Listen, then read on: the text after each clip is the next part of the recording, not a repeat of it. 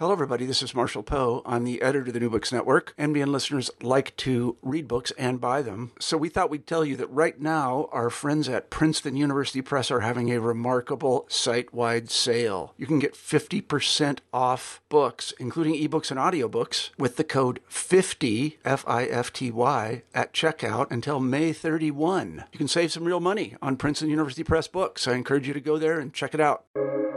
Welcome to the New Books Network. I'm Caleb Zakarin, assistant editor of the New Books Network, and you're listening to New Books in Politics and Polemics. Today I'm speaking with Francesco DeSantis, outreach coordinator of the Center for Study of Responsive Law and project editor of the Incommunicados, a collection of letters sent by Ralph Nader and Bruce Fein to political leaders, CEOs, and even the head team physician of the New York Yankees. As the title suggests, none of these letters were ever responded to. Within them, we get to see the intellect and tenacity of two American citizens committed to their First Amendment rights. Francesco, thank you for joining me today on the New Books Network. Happy to be here. Uh, as you said, my name is Francesco DeSantis. I'm the outreach coordinator at the Center for Study of Responsive Law. I'm also the outreach director for Essential Books. I also write and host the In Case You Haven't Heard segment on the podcast version of the Ralph Nader Radio Hour. And do tell us a little bit about the two main subjects of this project, Ralph Nader and Bruce Fein. Ralph Nader in case your viewers are not familiar, he is somewhat of a creature of a different era. Um, is the leading consumer advocate, longtime leading consumer advocate in America. He is known sometimes as the founder of the consumer movement, most famous for taking on General Motors and Detroit, the big three auto industry, uh, in the 1960s. Published a book called Unsafe at Any Speed, uh, which largely covered the Chevy Cor- or the uh, General Motors Corvair which would uh, turn over on even very slight uh, inclines and even at very low speeds, hence uh, unsafe at any speed. Um, Bruce Fein is a constitutional lawyer and scholar who um, served in the Reagan administration. He was in the FCC as well as uh, Deputy Attorney General. Um, and he, along with Ralph, collectively, they have over 100 years of Washington experience. So, as far as this project is, concern- is concerned, the Incommunicados, I was wondering if you just tell a little bit, a little at high level, uh, what the project is about and why uh, you guys decided to create it. Absolutely. So, this report is uh, something of a spiritual successor to a previous book that uh, Mr. Nader has published. In 2015, he published Return to Sender, which was a collection of unanswered letters to Presidents George W. Bush and Barack Obama um, this book is a little more wide ranging, uh, focused mostly on Congress, but as you noted, uh, with some notable exceptions, CEOs and um, some figures in the world of professional athletics. Um, but the central idea here is that the Constitution grants citizens of the United States um, not only freedom of speech, freedom of press, freedom of assembly, but also the freedom to have your grievances redressed and according to Mr. Nader and the way that he frames the book, is that um, you can write a letter to Congress. No one can stop you from doing that. But unless they actually answer that and address the substantive concern that you raise, substantive um, proposal, substantive idea for a hearing, etc., you're not really having your uh, grievance redressed, so to speak, right? And so fundamentally, the growing and pervasive issue of non responsiveness at the highest levels of power um, is impinging on our First Amendment rights. The book is organized thematically. Uh, in the first section, very timely, is about COVID 19. And I was wondering if you could just discuss uh, some of Ralph and Bruce's thinking around COVID and, and what it was that they were trying to get political leaders to uh, to understand or address about this issue. Mr. Nader has been a long, long time proponent of um, health and particularly um, pre- uh, preparedness for uh, global pandemics and epidemics. So, he, one of the letters in the book, in fact, is uh, an early letter to um, General Mattis uh, during his time as um, Secretary of Defense in the Trump administration, calling on him to, among other things, uh, look into military preparedness for pandemics, which of course they did not. And in fact, the Trump administration dismantled a lot of the uh, pandemic preparedness programs that the Obama administration had put in place. So uh, Mr. Nader was very alarmed when the COVID 19 pandemic uh, began and realized quite quickly that the Trump administration and, and President Trump himself at the time uh, were entirely, uh, almost laughably unprepared um, for this kind of disaster and called on congressional leaders to uh, essentially take take charge here, to take the reins and uh, set up a commission to uh, address the COVID 19 pandemic independent of the uh, presidency. Uh, and this, of course, was not done, was not even, letter was not even answered.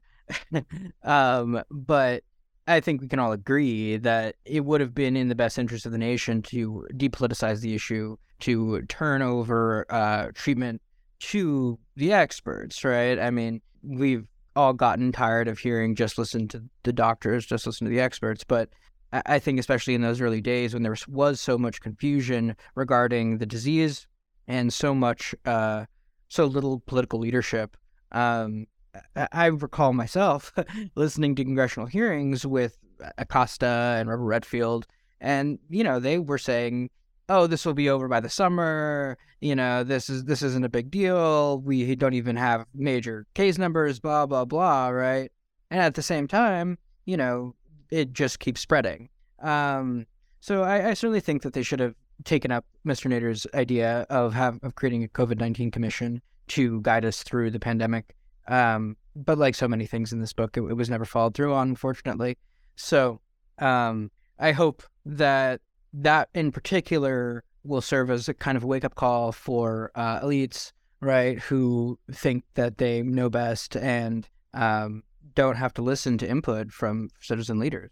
The next section of the book covers the Trump impeachment. Uh, I was wondering if you could discuss those letters as well. Absolutely. So, a big point that Mr. Nader made um, starting in the in the first impeachment attempt with the um, RussiaGate, so-called RussiaGate scandal, and then later during the second impeachment attempt, um, is that these are are far too limited, far too disconnected from the everyday reality of most Americans. You know, uh, the guy just trying to to get by on you know federal minimum wage seven twenty five an hour. Mr. Nader thinks, and I agree, that person did not really care too much about an abstract corruption scandal in a faraway country. Right. Instead, uh, Mr. Nader tried to get um, House leadership to do a broad-based impeachment, uh, going after him, President Trump, for uh, all of these serial criminal and civil um, effronteries that he engaged in regarding the American people. Right. Um, everything from the Hatch Act violations, um, putting his name on the COVID nineteen uh, stimulus checks, um, to to larger you know questions of of you know did he break U.S. law by engaging in presidential assassinations, right? And and if so, right, is that impeachable offense? And and and more so, why not, right? If the purpose of the impeachment was to um, show to the American people that President Trump was not fit to govern, then it only makes sense to present to the American people the uh, multitude and and you know varied plethora of of uh, criminality that was uh, that was engaged in at the highest levels. So the, the following sections they, they don't just deal with the present moment, uh, President Trump and his um, his administration they they deal with presidents going as, as far back as George W. Bush, uh, and and there's a section on foreign policy and war, uh, a, a, very large section uh, in the book filled with tons of unanswered letters. So. Uh, you know, in, in, sort of broad, broad sweeps, what is the, the nature of these letters that he sent to, uh, at the, at, as according to the book, three, three, four different presidents? Yes, well, Mr. Nader is certainly an outspoken critic of war and um, has very distinct foreign policy views. Some of the letters deal with um, Yemen and the situation in Yemen, imploring President Biden, in fact, to uh, end mass starvation in Yemen, bring the war to a close, which have there have been attempts in the Biden administration, though those have largely fallen by the wayside, and now Uh, China seems to be leading the uh, peace effort in that country. Other letters deal with um, Venezuela and the foolish, the fool's errand that was engaged in by the Trump administration to try to topple and destabilize government Nicolas Maduro. Um, another, yet another letter deals with um, Palestine and uh, specifically President Trump's uh, almost absurd uh, marriage with with uh, Benjamin Netanyahu and and the Israeli state, um, and his complete abandonment of the Palestinian people, um, kind of shedding even the appearance of neutrality that some American presidents have tried to uh, maintain with regard to that situation. Um, and then, of course, um, Afghanistan. There are letters to the House and Senate, uh, the chairs of the of the foreign policy committees, House Foreign Affairs, uh, Senate Foreign Relations, on imploring them to hold hearings on Afghanistan and the what a long, drawn out, uh, expensive boondoggle of of a engagement that has been. In, in that section, as, as you mentioned, covers a lot of uh, a lot of foreign policy failures, uh, and and this next section moves on to you know just more general failures of politicians. There, there seems to be a theme here uh, that that the, the, these letters seem to be concerned with uh, you know uh, what what Nader and and Fein consider to be uh, you know th- these aren't let, us say this they aren't necessarily congratulatory letters. So if, if you could discuss this section of just general failures of politicians. Yes, well, Mr. Nader has high standards. um, and few politicians meet them. Um, but in particular, this gets back to the central question of the book, which is citizens, as we know, have a right to petition their government. But does the government have a responsibility and an obligation, really, to take those proposals seriously and um, act on them? And it is clear by the lack of response to these queries that they do not feel that way. and therefore, it, it becomes completely uh, ins, uh, insulated from public pressure, public input, right? It, it becomes a question of, of what the politicians are willing to do on their own accord um, or, you know, on behalf of their donors. Um, so a lot of the letters on failures of politicians writ large have to do with um, ideas that should be raised in the public sphere, should be taken seriously, and are instead. So the the final sections uh, they don't concern politicians or political leaders, uh, and you know I'm wondering what Fein and Nader see as the value of sending these sort of letters uh, to non-political leaders, considering that there's no constitutional uh, right to petition a member of civil society and uh, what the thinking was in just including these letters about a general, uh, let's say, maybe um, approach to thinking about change that Nader and Fein take. Absolutely. Well, uh, Mr. Nader, again, has been very involved in kind of cor- corporate accountability campaigns, um, shareholder activism, these kinds of things. Um, obviously, um, consumer rights and uh, taking on big corporations uh, on the on behalf of the little guy, so to speak. Um, and similarly, right, while there is no kind of obligation in the Constitution for CEOs to answer your letters, there used to be much more of a of a norm around that, right? If if like with Congress, if you sent a major business figure a serious letter, um, you might you know, expect a response, at least a confirmation of receipt. And that has changed as a cultural norm, which I think he would like to draw attention to. The other part of it is that we don't want to give the impression that Mr. Nader is alone in not getting his letters returned, right? Um, at least he would contend, and, and has been my anecdotal experience, this is true, that many individuals and even uh, civic organizations send letters um, and receive no response. And they don't want to admit that because it makes them look, frankly, weak. But if you don't admit it and you don't have a frank discussion about the state of that kind of communication, substantive uh, outreach to leaders in the political and business class, then nothing can actually be done about it because um, you know no one no one views it as a problem. And Mr. Nader also draws a lot of attention to the fact that a lot of people who do reach out get answers or at least more uh, responsiveness from the offices, whether uh, congressional or corporate, um, if they are simply reaching out regarding, in the case of Congress, casework, or in the case of corporation, uh, if it's a you know disgruntled customer or something. Um, but in terms of actually addressing larger questions, th- there's just a you know giant whooshing sound.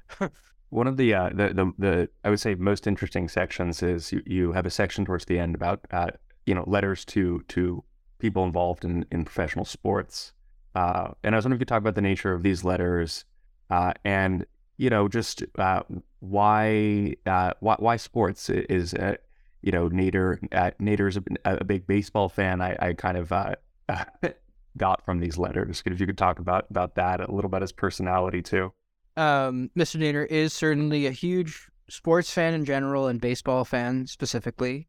He is a Yankees fan. I regret to inform you. I, am wearing a Mets hat for, for listeners. Um, he even has a uh, massive signed poster of Lou Gehrig in his office, um, which I think gives some indication. I mean, Mr. Nader is uh, reaching 90 years old. You know, he is he's an old school baseball fan and still very much a, a lover of the sport and, and, has gotten to you know uh, exercise that in some fun ways over the years. He he played a game of baseball, um, administration officials versus uh, civic advocates in the Carter administration. Uh, um, but yes, one of the groups that Mr. Nader is involved with these days is called League of Fans. Um, many of these letters are co-written with the head of that group, a guy named Dr. Ken Reed. Dr. Ken Reed, who recently republished his book, How We Can Save Sports a Game Plan, with a new introduction.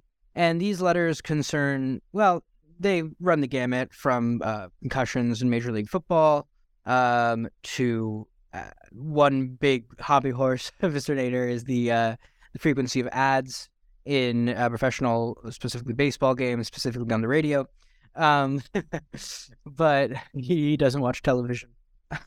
I, am glad that he's doing that because I actually, uh, I, am sort of old school in the sense that I actually prefer to listen to Mets games on the radio as opposed to watching it, mostly because it's it's free. But yeah, there there are there are more ads in a baseball game on the radio than literally I think any form of entertainment I've ever I've ever seen.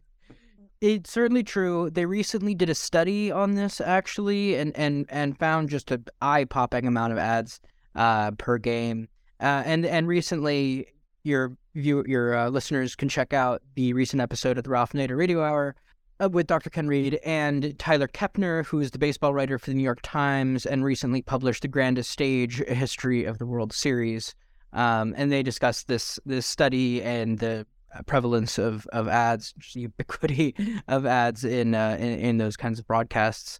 Um, with this with these letters, I will say, and as is the case with some of the letters to the um, politicians, um, like Commissioner Manfred has answered some of those letters. This just happens to be a letter that he did not uh, feel inclined to answer for whatever reason. Um, and the same goes for, for instance, with regard to the impeachment letters. Those letters were never directly answered, but Mr. Nader did uh, speak with Speaker Pelosi at the time and discussed this uh, question of whether to go for a narrow impeachment or, or, or something more broad based. And obviously, she chose to go with the narrow uh, option, but but it is not as though um, she just never heard the argument. And speaking of letters of response, you you featured two letters at the end, and I'm wondering if you uh, you know what what are these two letters and why include them? What was the uh, the the points that you that you were trying to illustrate with these responses? Absolutely. So one of the responses is from uh, Henry Ford II, who was the head of the Ford Motor Company at the time. Um, and that was to kind of give a taste of what things were like uh, in the old days, so to speak, um, where you could reasonably expect to get your letters to these kinds of major figures returned. And, it, you know, it, it's not um, effusive, but it is certainly uh, substantive and addressing the substantive questions and concerns raised in the original letter sent to him. Um, the other piece is a uh, is a somewhat uh, humorous um, reprint from the New York Times about uh, letters that the unanswered letters in Return to Sender.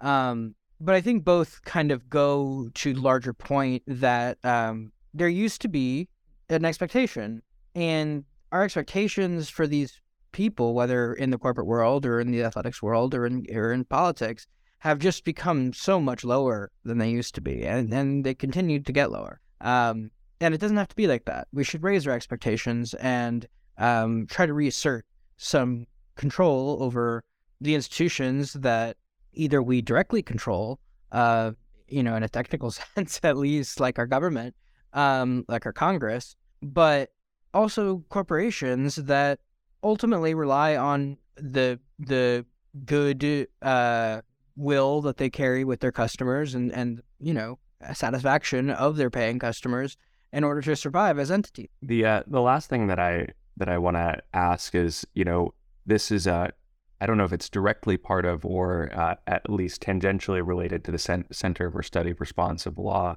Uh, and I was wondering if you could just, for, for a moment, just talk a little bit about, uh, you know, the work of the center uh, and some of the more more general things besides this project that, that you guys do. Absolutely. So the center is a um, nonprofit that Mr. Nader founded in the 1970s. It has been his main vehicle for uh, many, many decades now. Um, Mr. Nader also founded Public Citizen, but um, generally has kept himself separate from that institution. Um, it was run for a long time, obviously, by Joan Claybrook, one of Ralph's many, many proteges, um, whom I would like to count myself among. Um, and we have worked on on a great many uh, issues over the years, ranging from bank redlining to um, standardized testing discrimination to um, exploitation of natural resources, nuclear power. Um, currently, I am advocating for a bill. Uh, this is something that we first um, floated back in, in about 1980 um, it's called the Corporate Crime Database Act, and it would essentially create rap sheets for corporations, uh, where before there and currently there are none. Right, individuals have rap sheets. If you get arrested, steal a loaf of bread, you're uh, permanently in the uh, what's called the Uniform Crime Reporting System, which is uh, maintained by the FBI. But if you're corporation, poison an entire town, there's no real uh, rap sheet, so to speak. And in fact, um, if you aren't prosecuted uh, and instead enter into, which is increasingly common, enter into a deferred prosecution or non-prosecution agreement with the Department of Justice, they track that internally, DOJ, but do not present that to the public, at least not in any kind of systematized way. And uh, there's no centralized reporting for the various agencies that might bring suits um, or or what are called enforcement actions against corporations. So, say Justice sues a company for um, violating environmental rules, but they also uh, are fined by the EPA. Those won't really be presented together necessarily. Again, not at least in any kind of systematized way. Another issue that we work on, uh, that I've been working on, is um, protecting uh, payment choice options. So uh, there's an increasing move towards cashless, it's called. Um, and this has actually been banned by many states and municipalities, including New York City, Colorado, New Jersey, Philadelphia, San Francisco, Miami Dade County, uh, DC, and so on. But corporations are wily creatures. They find ways around these kinds of rules and they stop a lot of rules from, from going into effect or stop them from being enforced or um, otherwise skirt these rules, and get exceptions inserted into the bills. Um, but we are very serious about this issue, uh, both for its impact on low income individuals, um, people who can't necessarily afford to have bank accounts and, and bank cards and these things, uh, but also on the average consumer who does not have to, um, should not have to uh, submit all of their payments into a kind of public record um, where that can be tracked and, and purchased as data. You know, you you just there's no reason why you should have to buy a cup of coffee with a credit card. You're here. Uh, no, I uh, well, Francesco, thank you so much for for being guest on the New Books Network. Um, the book is the Incommunicados, a collection of letters unresponded to, uh, sent by Ralph Nader and Bruce Fein. Thank you so much.